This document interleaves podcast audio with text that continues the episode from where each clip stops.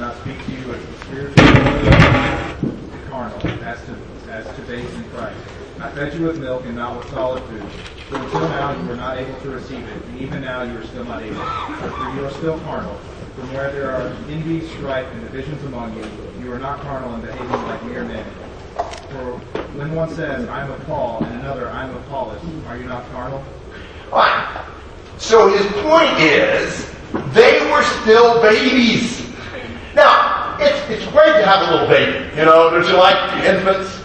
But, but only in the proper time. Eventually you're supposed to grow up. They hadn't. They were still babies. And uh, a wise teacher will adapt his teaching to the level of his students. But they're so dull and they're so stunted in their growth that Paul can only feed them the bottle, just some milk. If he'd have tried to preach solid food, they'd have choked to death. You know, they can't tolerate that. And, and that's because they're still babies. They haven't grown up. They're still fleshly. Isn't that ironic? That a church that prized itself, itself so much for its spiritual giftedness was really so fleshly and so carnal in truth. Sometimes we may judge our connection with the Spirit in one way, and God looks at it in a very different way.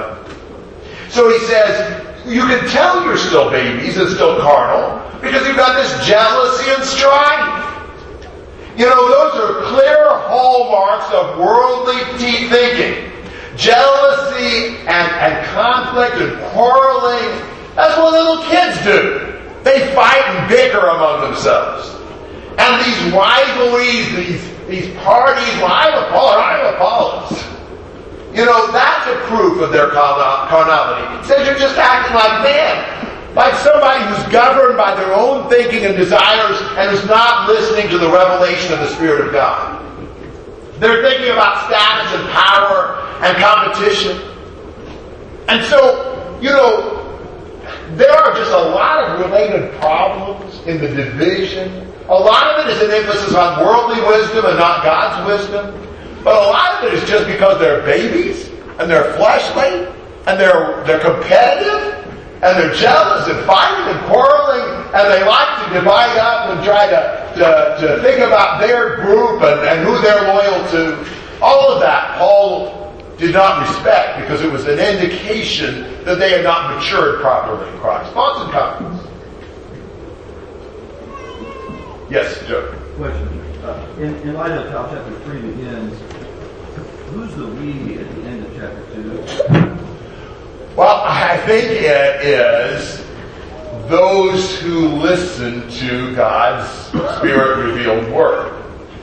But they don't act like that. They aren't paying attention to it. They've not really let that govern them. So in contrast with the spiritual people who are really listening to God, they're still operating on a fleshly level. They have access to the Spirit, but they're not accepting, they're not following. That's what I would say.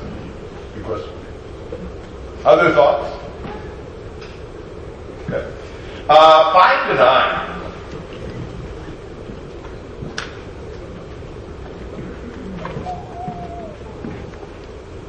Who then is Paul and who is Apollos? But ministers through whom you believe, as the Lord gave to each one. I planted, Apollos watered, but God gave the increase. So that neither he who plants is anything, nor he who waters, but God who gives the increase. Now he who plants and he who waters are one, and each one will receive his own reward according to his own labor. For we are God's fellow workers. You are God's field. You are God's field. Okay. So he stresses the role that Apollos and Paul have. They're dividing up and, and using them as kind of like the title for their parties. I mean, like, you know, group sects. But he says, we're just servants. Uh, God assigned the task. God supervised. They just perform the roles God gave them. They're more or less instruments that God uses to do his work through. And, and they're kind of working together. They're interdependent. Paul planted, Apollos came along and watered, but through it all, God was giving the growth. There's a change in tense there. Planted, watered, but God was giving. God continued doing His work as their roles came and went. God supplied the seed, God created the soil, God gave the water, God was giving the growth. The planter and the waterer really aren't the main thing. It's God that's giving the growth that our attention ought to be focused on. The planter and the irrigator, they're all, they're both equal, and God will reward them according to the work that they do.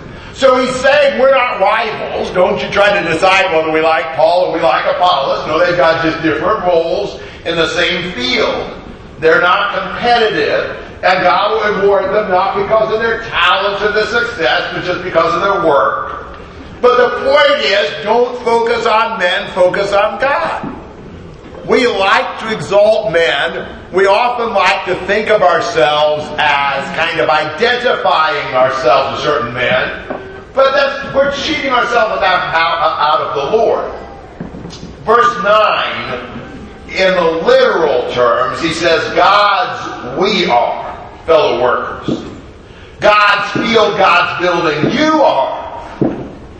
You know, we are God's, you're God's. We're fellow workers, and we belong to God. And you are a field or a building that belongs to God.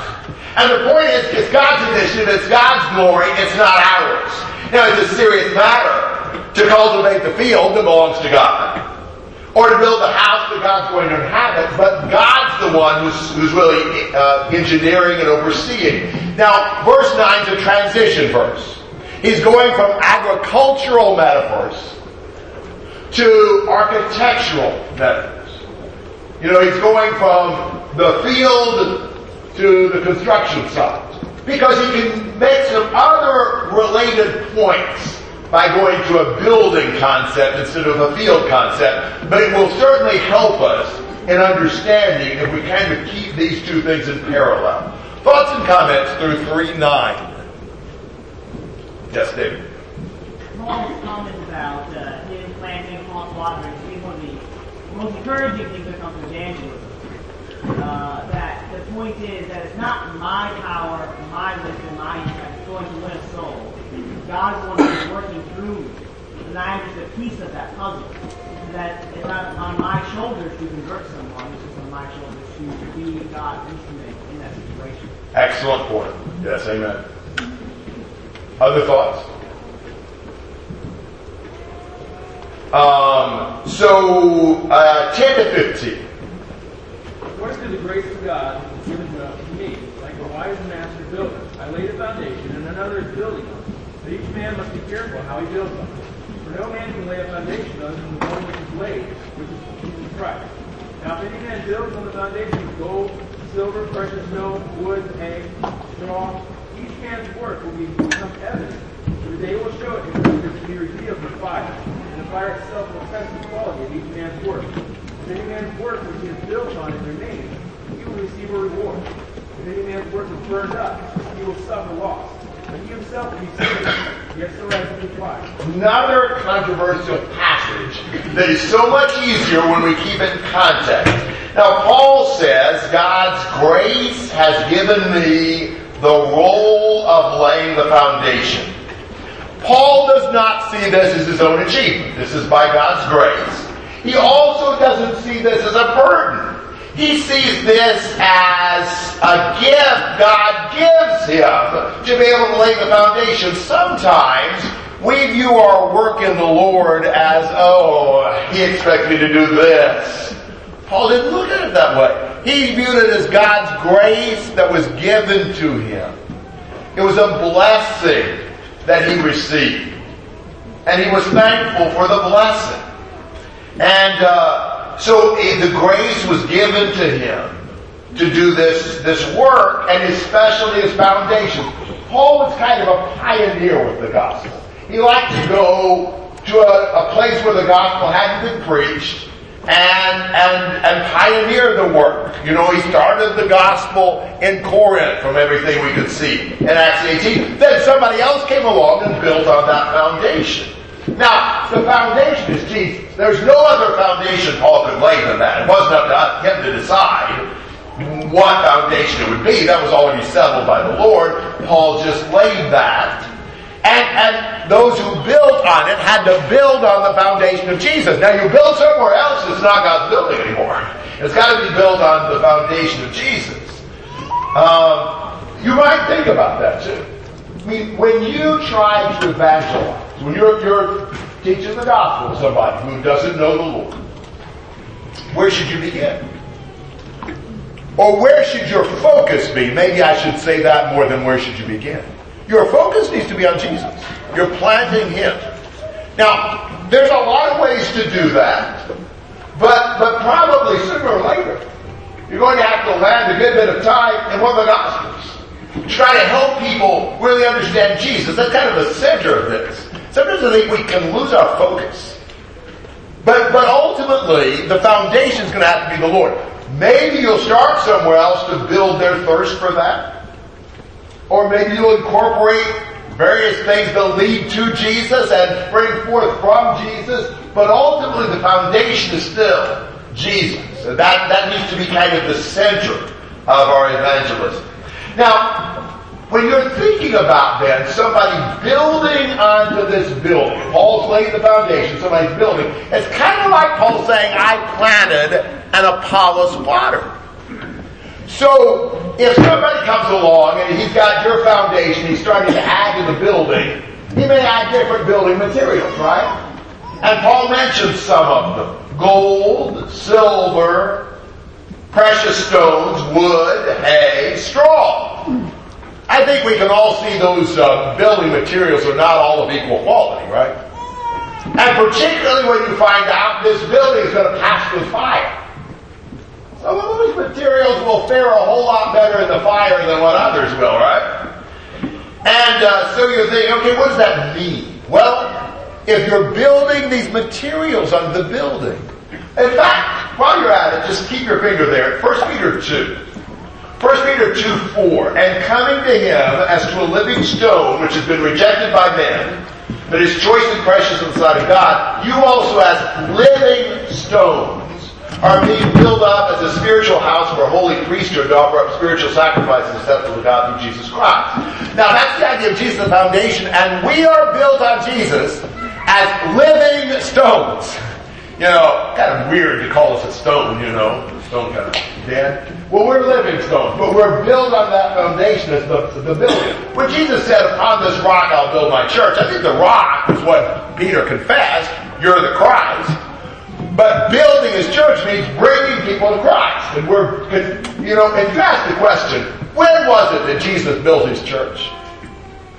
The right answer is, well, there's not a day he's still doing it. As people keep coming to him, he's still building his church. So we got this idea of building, and the people who come to Christ are built onto the foundation. As, as you add more people to Christ, you're just building up the building. But when you add people to Christ, when you teach the gospel to somebody and they're converted, do they all have the same quality? And one of those people you've taught has been converted goes to the fire. Maybe persecution, adversity, discouragement, temptation, goes through the fire. You ever led somebody to Christ and when they went through the fire they just got burned up? And they were just, that was just, they're gone. You ever taught anybody else and, and they go through the fire and man, it purifies them and it strengthens them and it matures them and they just get stronger and better? So that's what he's saying. If any man, man's word, which is built on it, remains, that is, you taught someone the gospel, they're converted, they go through the fire, and they're still there, you'll receive a reward. It'll be a great blessing to you, you know, to think about this one that I taught has gone through fire and he's still strong. If any man's work is burned up, you know, you bring him to Christ and then when he goes through the fire, he's just burned up. You'll suffer loss. You know, your work didn't make any impact ultimately on the hearer. You know, no souls in heaven as a result of your effort. But he himself will be saved yet so as to fire. That is, you know, if you bring somebody to the Lord and the fire burns them up, that will not keep you from being saved. As long as you pass through the fire intact. I mean, obviously the fire is going to test you too. And if you're burned up, then no. But as long as you yourself pass through the fire, God is not going to condemn you for the people you brought to the Lord falling away. You'll still be saved if you pass through the fire safely. So that's the, uh, let's see, yeah, that's the idea of this. Uh, I think that's probably the, the best way to look at it. You know, Paul planted, that is, he laid the foundation. Apollos watered, that is, others built upon it. God gives the increase. God casts by the fire. And uh, so the thing people miss in this passage is that the one building on it is bringing people to the Lord. That's, that's what's going on here. We're not talking about some kind of personal works that are being tested, but we're talking about those that are brought to the Lord. They are the living stones being built on that building. Thoughts and comments? Questions? Yes, Andrew. I think verse 10 really helps solidify the idea that Paul is a fellow worker because he says that he has been the recipient of the grace of God, which back in chapter 1, verse 4, he thanks God for giving them grace by which they've been able to come to knowledge and have skills in speech. Okay, good point. Amen. Other thoughts? Yes. I heard uh,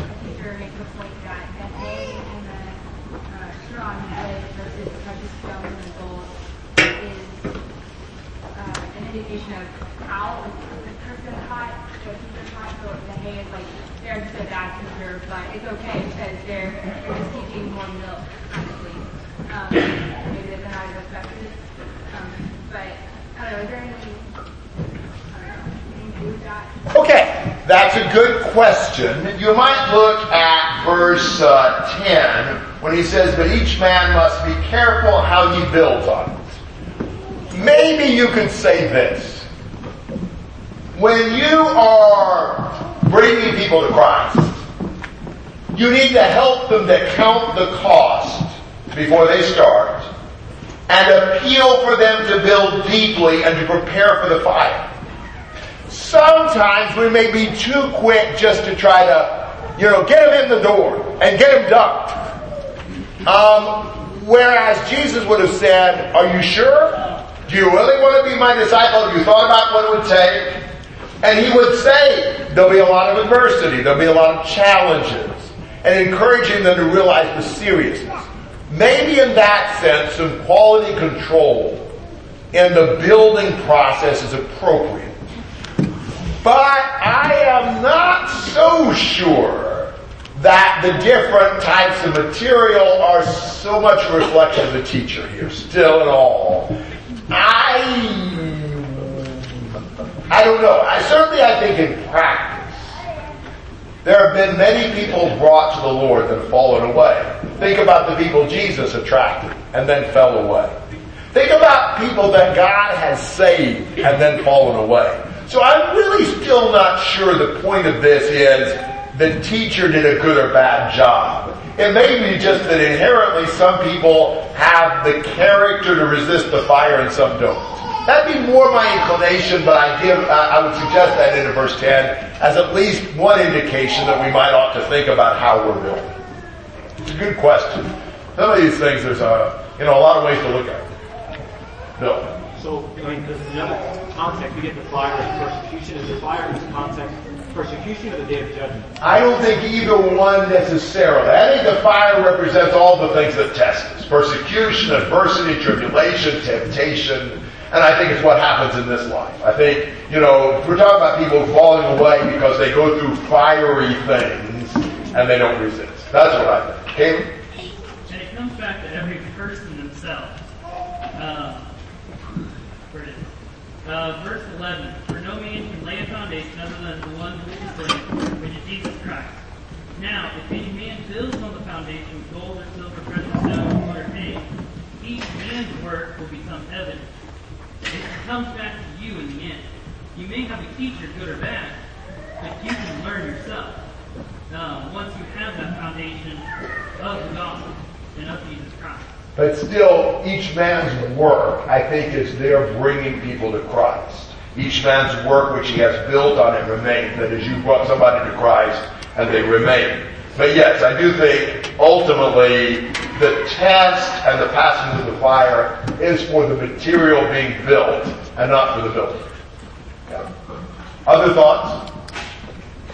I got a question for you. So how much of this is going back to the admonition about them being babes in Christ? In other words, if you see yourself as a babe in Christ, you, you would be severely admonished at this point that the building of your life is not one that will be secure. You have to assure. Certainly, I mean, the fact that we've got to pass through the fire means we better prepare for that and mature. Also, I think he's teaching them that the focus is not so much on the planter, the waterer, the foundation layer, and the builder. The focus is still on the Lord primarily. We have a role, but it's a subordinate role, and God is the one who's giving the increase. I do think that's the overriding point in all of this. Anything else? Stacey. Would you say that if we're seeing these materials as people, then people can change materials that at some point in life a trial would ruin somebody, would destroy them, but later on they may. Yeah, certainly. I mean, I think that it's like having a parable. You know, this is pointing out one thing. We're not trying to say that somebody's character is absolutely fixed and there's no way to come back to the Lord after you've been burned or whatever. That's just not the point he's making here. He's just illustrating here the idea of, you know, those you teach may do well or not, but that's really not ultimately what's going to change your salvation. So, yeah, I, I think, you know, to try to force this into saying you're just inherently something and you can never change, that's not his point. Other thoughts? Yes, Helen. I think it's how Peter, um, whenever he was following Jesus, he was walking on the water. Then he turned back and his focus wasn't on Jesus anymore. He turned away from what he should have. And instead of being what he could have been, he went back to what he was without Christ. Yes. Good point. Other thoughts? Yes. Hi. Just for clarification's sake, because I'm still not sure I'm entirely understanding verses 14 and 15, are, are we saying that that scenario is illustrating a spiritual kind of legacy, like that we're leaving evidence behind of what we have done with the foundation? Is that what's happening here, Not? No, I think think of this in a more global sense. Paul laid the foundation, other people come along and they add people to Christ. And as they do that, some of them stick it out through difficult times, some of them don't. So if the people I bring to Christ don't stick it out, that'll be discouraging, but I can still be saved as long as I am faithful. If the people I bring to Christ are do persevere, that'll really be encouraging and a blessing to me. But ultimately, I'm not judged on the basis of what happened to those I bring to the Lord. Other thoughts? Well, besides good and bad build- builders, there are destroyers. 16 and 17.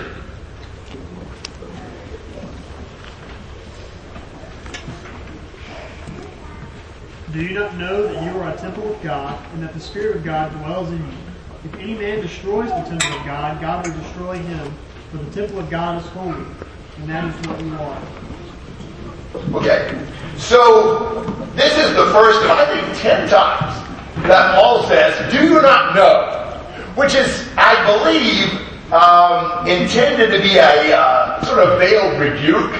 What was it that they prided themselves so much on? Their knowledge.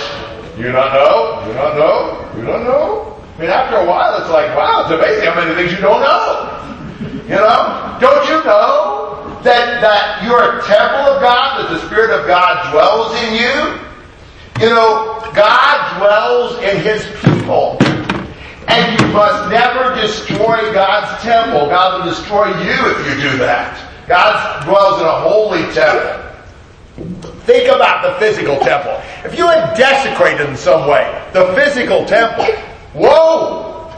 I mean, that was death penalty material. You know, it's God's house. Don't handle it lightly. So God dwells in his people. In what way would somebody destroy that building, that temple?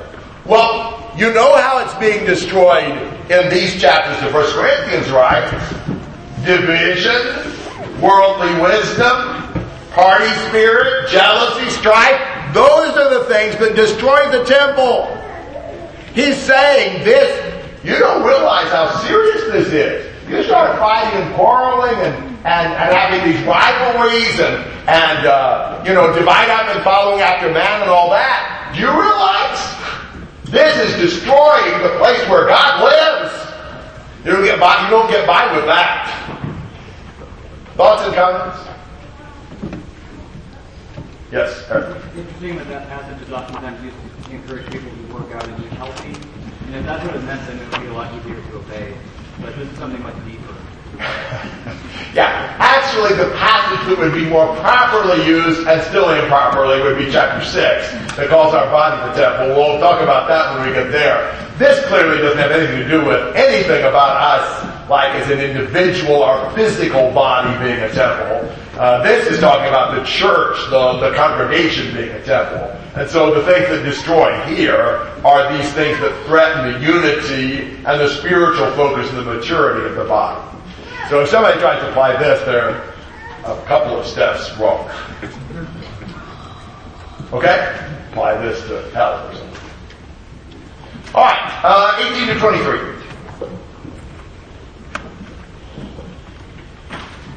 Let no one deceive himself. If, if anyone among you seems to be wise in, his a, in this age, let him become a fool that he may become wise.